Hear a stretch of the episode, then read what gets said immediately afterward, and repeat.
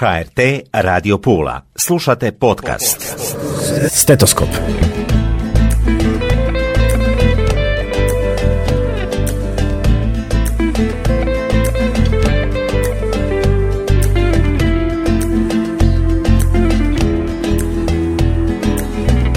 Mi došle, poštovane slušateljice i slušatelji. Evo nas u još jednoj emisiji govorimo o zdravlju. Ja sam Tatjana Kaštelan. Izuzetna mi je čast. Sa mnom je gospođa doktorica, odnosno primarius doktorica medicine Jasminka Godnić-Cvar. Dobro mi došli, doktorice. Hvala lijepa. Hvala Kako? lijepa na pozivu. Kako ste nam? Dobro, odlično. Pula je prekrasno. Sunce sije, ne može biti bolje. Jako nam je drago da ste u Puli. Imate puno poveznica s Pulom. Puno. To ćemo sada i čuti i pre dobro, odnosno jako korisno predavanje, jako zanimljivo predavanje. Naziv je medicinska, odnosno medicinska hipnoza, a to ćete održati u Premanturi, udruga Fenoliga, udruga u kulturi i javna ustanova Kamenjak, naime, organiziraju predavanje. Ali, doktorice, ja bih najprije da kažemo nekoliko riječi o vama, da vas slušatelji malo bolje upoznaju. O meni. E, duga priča, jer sam dosta stara. Ne, ne, nećemo tako. U- Evo, poveznica sa Pulom, da prvo Mhm. kažem. Živjela sam u djetinstvu u Puli. E, nakon što sam rođena u Rijeci, živjela sam do svoje devete godine, pohađala sam osnovnu školu tu. Um, i volim Pulu kao svoj drugi dom. Mhm. E, poslije toga e, sam živjela u Zagrebu, tamo sam e, završila specijalizaciju medicine rada, em, doktorirala na medicini rada, radila na institutu za medicinska istraživanja i medicinu rada i 93. godine sam iz obiteljskih razloga e, otišla u Beč gdje sam e, prvo radila kao gost profesora, poslije toga sam e, e, počela klinički raditi, specijalizirala internu medicinu, postala je oberac, to se tako zove starija služba i vodila jedan laboratorij za respiratorne profesionalne bolesti. E, I na kraju e, de- 2010. sam postala e, šef, odnosno voditelj instituta za medicinu rada na medicinskom sveučilištu u Beću, gdje sam konačno otišla i u penziju. I sad se, sam često u Puli, više od pola godine sam u Puli, imamo kuću ovdje, uživam, uživam, uživam. Ja mislim da ste ne zaslužili, nego ste doista, doista zaslužili to. Zadužili ste nas zdravstvo, sve ovo što ste nabrojili. Ono što mi je onako zazvučalo, naravno i to je i ključno, jesu te profesionalne bolesti. Dakle, puno Da. ste Jako moju, vašu karijeru. i Tako je. E, Što bismo mogli ovako našim slušateljima reći kada su profesionalne bolesti u pitanju? Doista je to široka, široko područje. Onako prva asocijacija nam je ajoj, i, i fraze su nam česte, ajoj profesionalna deformacija, ajoj profesionalna bolest. Pa možemo li se uopće zaštititi od profesionalnih bolesti? Pa ne možemo se zaštititi pitanje je šta su profesionalne bolesti. E, nekad e, su profesionalne bolesti bile oštećenja fizičke, radi fizičke opterećenja i smanjene zaštite na radu. E, danas se e, transformiralo s obzirom na, na vrstu posla koje radimo, koje su u- uglavnom uslužne djelatnosti. E, od, od fizičkih opterećenja prelazimo na psihička opterećenja, dolazi e, do zamora, e, mobinga, um, iscrpljivanja, takozvanog burn-outa, e, gdje ljudi se, su se toliko iscrpili radeći da više nemaju snage. I e, to je danas zapravo glavnina problematike u profesionalnim e, bolestima i medicini rada. Da li će te e, e, ovaj, profesionalne bolesti nestati s vremenom? Sumnjam, E, one će se samo mijenjati. E, velik, recimo kod upotrebe ovih novih uređaja, komunikacija, vidimo da su stresovi još veći zato što je prvo se radi od, od svuda, znači čovjek je 24 sata zapravo povezan sa svojim radnim mjestom, mora biti spreman da odgovori na pitanja. E, nema odmora, nema isključivanja kao što smo nekad radili smo 8 sati i onda smo išli kući i zaboravili sve što je tamo. Međutim, sad su ljudi zapravo kontinuirano e, povezani sa problematikom na poslu i nema odmora, tako reći. Radi se subotom, nedeljom. Em, tako da, da ta psihička opterećenja postaju sve veća, a ne sve manja. Mm. Ćemo vidjeti šta će nam umjetna inteligencija donijeti, da li će nam biti bolje. Hoće li nas malo rasteretiti možda? Sumnjam u to. da, više e, se možemo malo strašiti nje nego... Pa dobro, strašiti ne, ali mm, iščekujemo šta će nam donijeti, recimo tako to su izazovi koji nam tek slijede. Ali mi smo prilagodljivi ljudi, prema tome mi ćemo se svemu prilagoditi. Mm. I naše osjećaje ništa ne može zamijeniti, bar mislimo tako. Da, da, točno je. A rekli ste, dobro ste rekli, nemamo radnog vremena. Danas nemamo radnog vremena. I kada smo e, kod kuće, mi se jednostavno ne možemo pustiti. Naš organizam je stalno... Uh, U napetosti. Dobro ste to rekli, e, odgovor više nema odnosno nije nepristojno odgovoriti na e-mail primjerice u deset na večer. To, je, to postaje, postalo je normalno. Očekuje se. Da, zapravo u puno firme zapravo se očekuje da vi 24 sata gledate na svoj mail i kad se postavi pitanje da u roku od 5 minuta odgovorite. I to je strašno naporno. To je jako velike i posljedice što ste rekli, burnout. Tako Kako se možemo doktorice zaštititi, a poštivati istovremeno sve te neka, neka načela tog modernog poslovnog doba? Kako se možemo zaštititi? Tako da se pokušamo ograničiti i da kažemo dotle e, i dosta poslije toga. E, da se recimo e, gibamo, da idemo u prirodu, da nastojimo živjeti u trenutku, da kažemo ovaj trenutak je perfektan za mene, uživam u tome. Nastojati gledati u daljinu, naprosto veseliti se, dati duši da se odmara, da se puni, da se baterije pune. E, puno možemo sami učiniti, ali nažalost se možemo, moramo e, ograničiti i da zaštititi od tih napora koje nam e, poslodavac nameće zapravo. Trebamo zapravo štititi sebe i na vrijeme detektirati, reći sad osjećam da više ne mogu, trebam tražiti profesionalnu pomoć. Mm. Može se otići do psihologa, može se pokušati uh, dobiti uh, potporu i pomoć uh, da čovjek odgradi te napore i stresove. Mm. To vrijedi kako za radnika, tako i za poslodavca. Svi Jednako. smo isto. Jednako. samo što je poslodavac slobodni u navodnicima, ali ga uvijek tjeraju nekakve obaveze mhm. i uvijek e, nekakva unutrašnja odgovornost kod onih koji to imaju naravno. Naravno, naravno. Apsolutno, to ste dobro rekli. Doktorice, još jedna i jako, jako, jako zanimljiva tema o kojoj ćete govoriti u premanturi, dakle medicinska, odnosno medicinska hipnoza. Najprije nam recite što jest, što je to, što je medicinska hipnoza? Medicinska hipnoza. Um, medicinska hipnoza je za razliku od recimo uh, medijacije ili autogenog treninga ili hipnoze koja se nudi preko interneta u medicini uh, jedna vrsta terapije koju provode liječnici ili stomatolozi. Razlika je u tome što je medicinska hipnoza fokusirana na pacijenta, na njegovu individualnu problematiku. Znači, e, e, nije ono e, savješali se za svakog jednako, nego upravo rješava problem samog pacijenta, njegovu bolest, onda može razlučiti o kakvoj se bolesti radi na osnovu nalaza, na osnovu anamneze i koriste resurse, znači one ona iskustva koje svaki čovjek ima u sebi i koje je spremi u svoju podsvijest i apelirajući na to podsvijest vrši se jedna ciljana i individualna terapija za tog pacijenta. E, a šta je hipnoza uopće? Hipnoza je stanje fokusirane pažnje u kojem je pacijent sugestibilan i u kojem su isključeni e, svi vanjski podražaje, recimo svjetlo, zvukovi, a fokusira se na vlastite misli i na ono podsvjesno što, što je već sadržano u njima.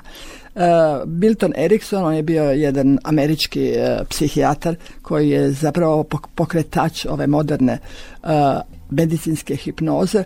On je rekao, rješenja imamo već u sebi, samo ih treba naći.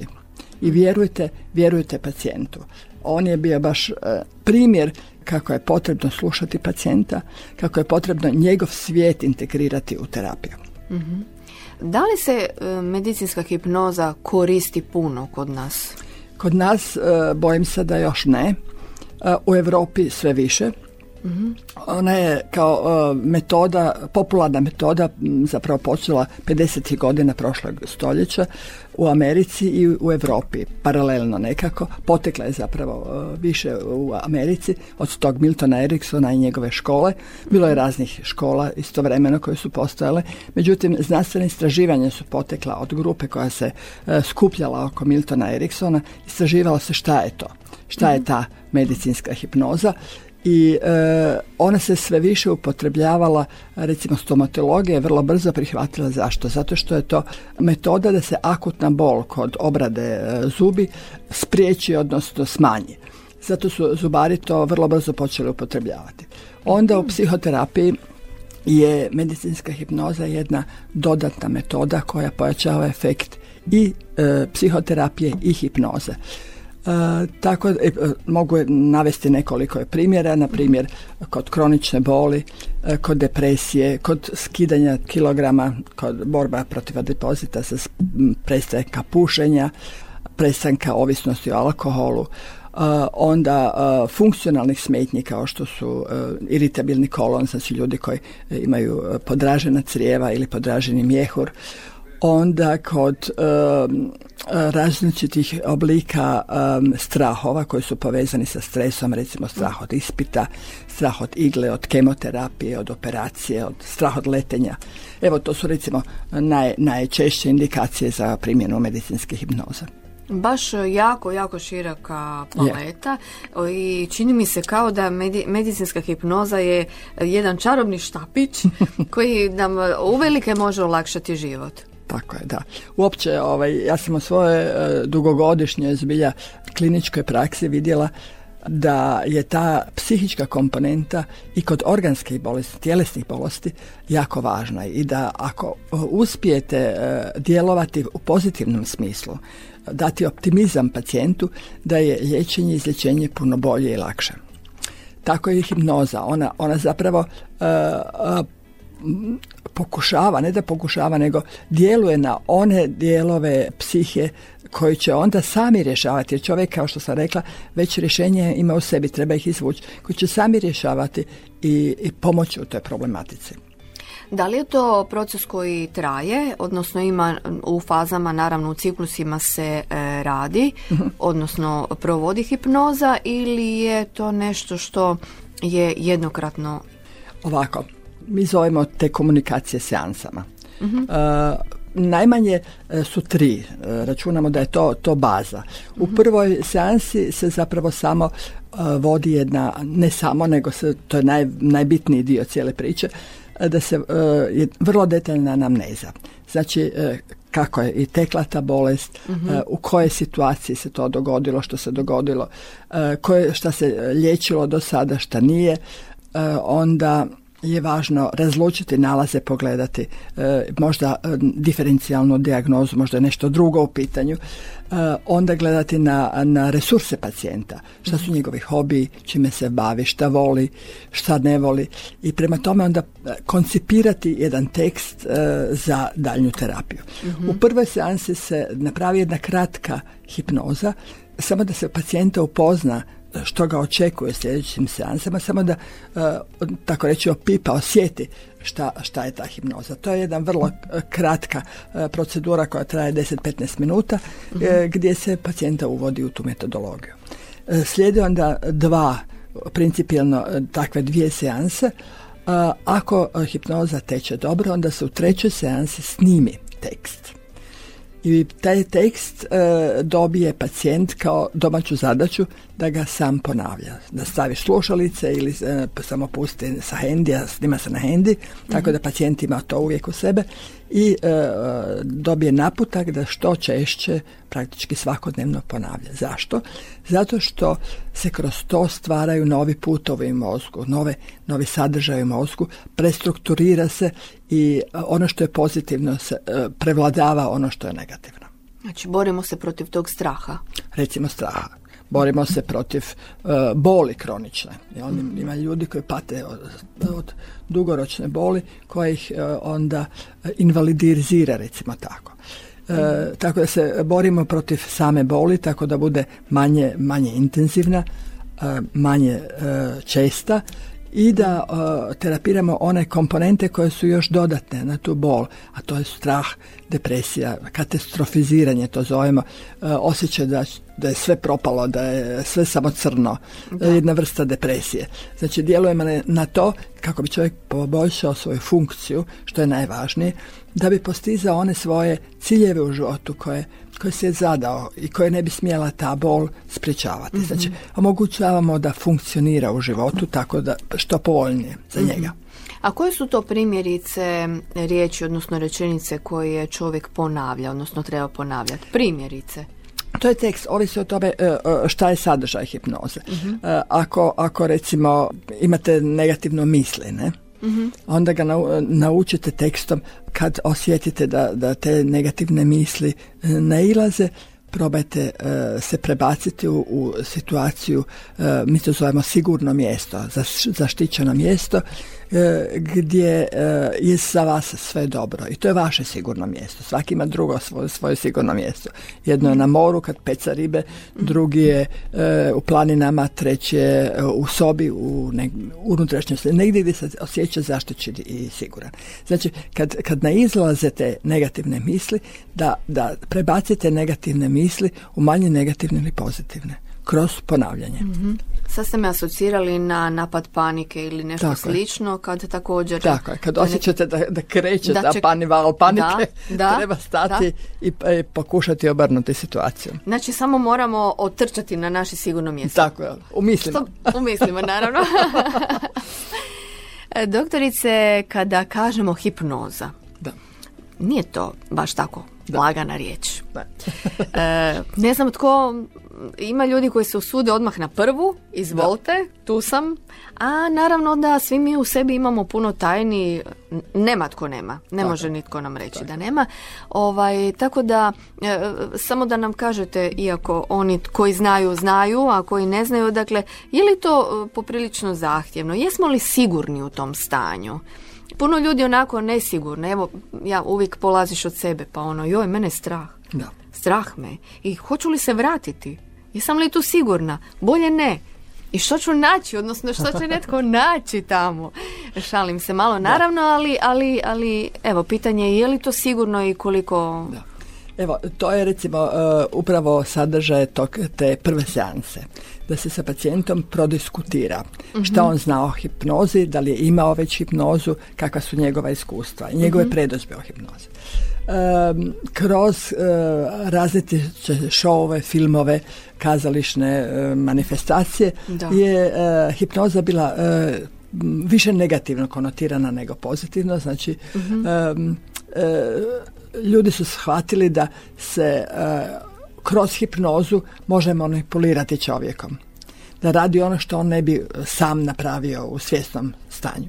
Da to je nešto što uh, uopće ne stoji. U medicinskoj hipnozi uh, vi radite u korist pacijenta.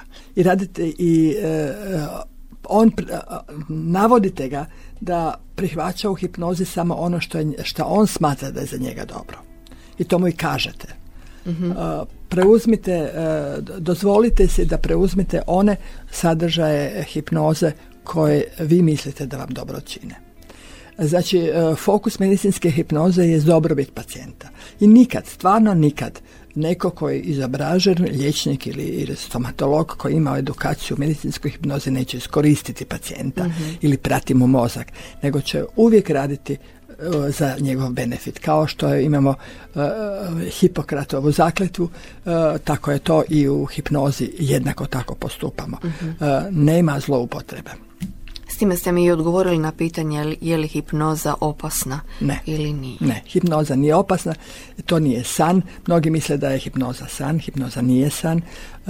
U znanstvenom istraživanju se pokazalo da hipnoza više liči stanju budnosti nego stanju sna.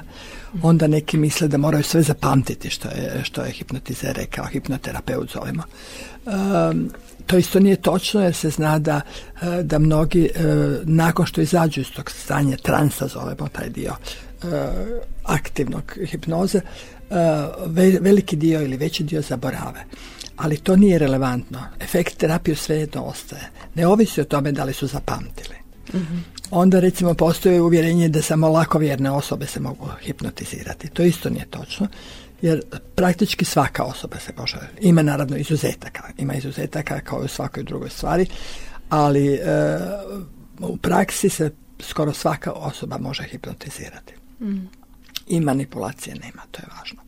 To je jako važno i upravo je to e, ono što izaziva taj strah, odnosno averziju. Tako, tako. I, e, I, vi nećete nikada E, otkrivati ili tražiti od, od pacijenta da vam kaže ili otkrije neke svoje tajne koje ne želi reći. E, vi ne, ne, ne tražite od pacijenta da vam otkriva. On vam u svjesnom stanju u fazi, u, u prvoj seansi kad imate anamnezu u potpuno budnom stanju, razgovarate s njim i samo ono koristite što vam je on svjesno rekao. Ono što vam nije rekao nećete ni tražiti od pacijenta o hipnozu. Mhm.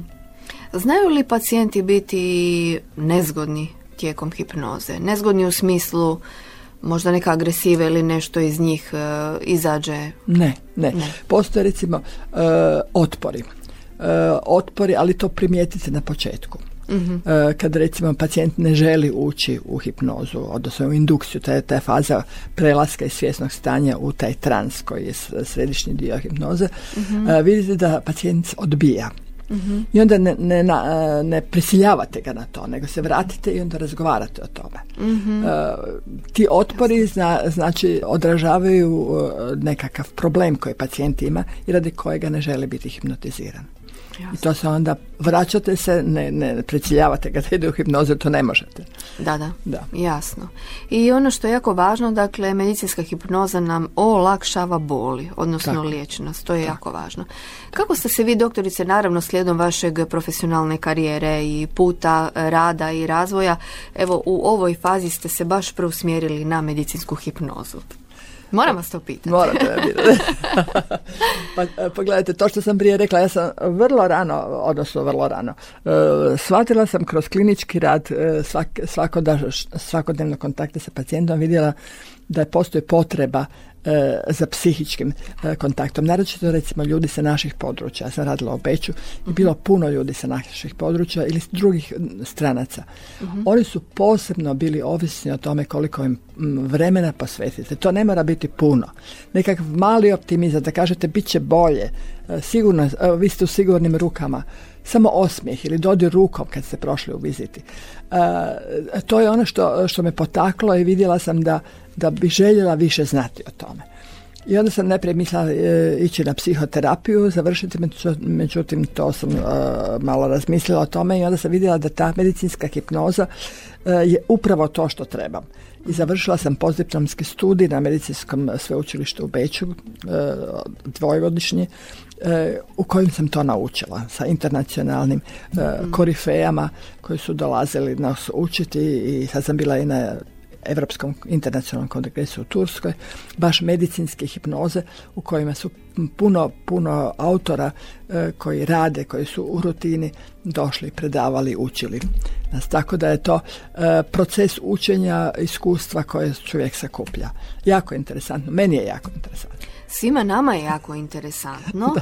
Ovaj, doktorice, jako ste lijepo rekli sa stajališta pacijenta, to možemo potvrditi i vi najbolje znate, upravo ta riječ, ta topla riječ, ta komunikacija liječnika koji najčešće nema vremena, ali možda liječnici nisu niti svjesni koliko ta njihova riječ i kontakt s pacijentom u stvari istovremeno liječi pacijenta. Često mhm. i medicinske sestre budu taj link, ta poveznica između doktora i pacijenta i onda one u stvari utješe pacijenta jer pacijent je jako ovaj Buđen uzbuđen, da i ne osjeća se dobro u nadi i u potrebi za informacijama. dakle, treba neko da ga smiri. Tako je, e, stanje bolesti uopće stanje alarma, stresa, e, neizvjesnosti, strahova.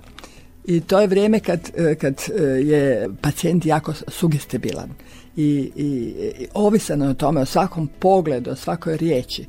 I postoji čak taj nocebo se zove efekt kad vi nehoteći nekom riječi zapravo uplašite pacijenta pa ko zna kako će biti, pa možda neće baš najbolje izaći ili nekakva ne, nenamjerno rečena riječ.